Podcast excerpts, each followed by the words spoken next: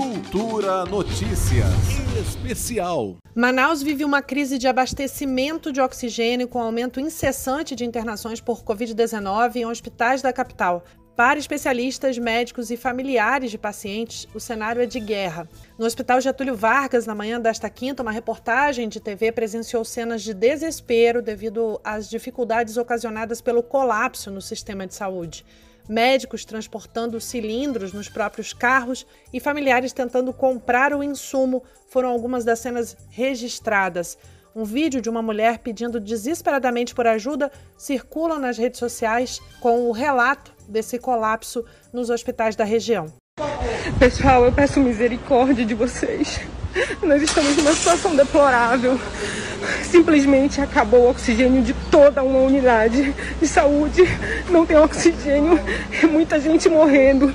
Quem tiver disponibilidade, por favor, oxigênio, traga aqui para o SPA da Policlínica da Redenção. Tem muita gente morrendo, pelo amor de Deus. Por favor, peço que vocês disparem esse vídeo. Disparem esse vídeo para um monte de lugar.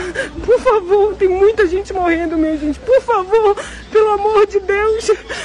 Pelo amor de Deus. O total de mortos em residências no Amazonas passou de 3.200 pessoas em 2019 para 4.418 no ano passado. E o colapso já se repete em 2021.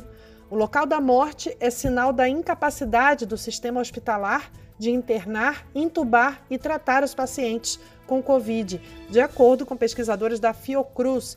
Um levantamento da rede pública de saúde mostra que nos 10 primeiros dias de dezembro de 2020 morreram 64 pessoas em domicílios em Manaus. Já nos 10 primeiros dias de janeiro deste ano, o número saltou para 137, um aumento de 114%.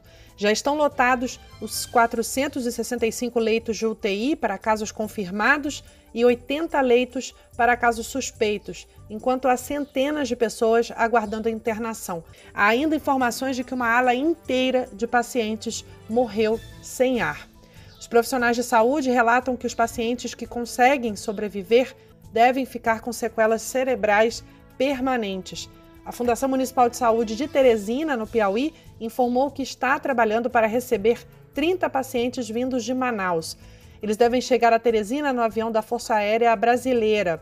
O presidente da Fundação, Gilberto Albuquerque, falou sobre a logística para o recebimento desses pacientes. Na madrugada, nós fomos acionados pelo Ministério da Saúde, através do Hospital Universitário, para que a gente pudesse colaborar na pandemia e estado de calamidade que se encontra o estado do Amazonas, principalmente Manaus. Também nesta quinta, o governador do estado de Manaus, Wilson Lima, informou a decisão de decretar o toque de recolher a partir das sete da noite e restrições no horário de transporte público. E nós vamos ampliar algumas medidas de restrição. São medidas que são necessárias nesse momento, são medidas que para alguns podem parecer duras, mas elas são necessárias, visando, acima de tudo, a proteção da vida das pessoas. O Ministério da Saúde realizou reunião de emergência nesta quinta para tratar do colapso em Manaus. Fontes ligadas ao governo dizem que o general Pazuello tenta encontrar uma saída para amenizar o problema. Uma das possibilidades é convocar ajuda em larga escala das Forças Armadas para transportar oxigênio de outros estados para Manaus ou ampliar a transferência de pacientes da capital amazonense para outras regiões em aviões da FAB. Dados da Secretaria de Saúde do Amazonas indicam que o estado já tem, nestes primeiros dias de janeiro, mais de 5.800 óbitos confirmados pela Covid e 218 mil casos registrados. Para piorar, o ministro lançou em visita a Manaus esta semana um aplicativo que estimula a prescrição de medicamentos sem eficácia comprovada contra a Covid, como a hidroxicloroquina e a ivermectina. Além de não terem eficiência comprovada, esses medicamentos são rejeitados pela Organização Mundial da Saúde e pela Sociedade Brasileira de Infectologia, mas viraram a aposta do governo Bolsonaro no combate à doença. O Ministério disse ainda que o uso do aplicativo pode ser ampliado para outras regiões do país. A avaliação de interlocutores do Palácio do Planalto e técnicos do Ministério da Saúde é de que o ministro Eduardo Pazuello é um desastre na gestão da pasta.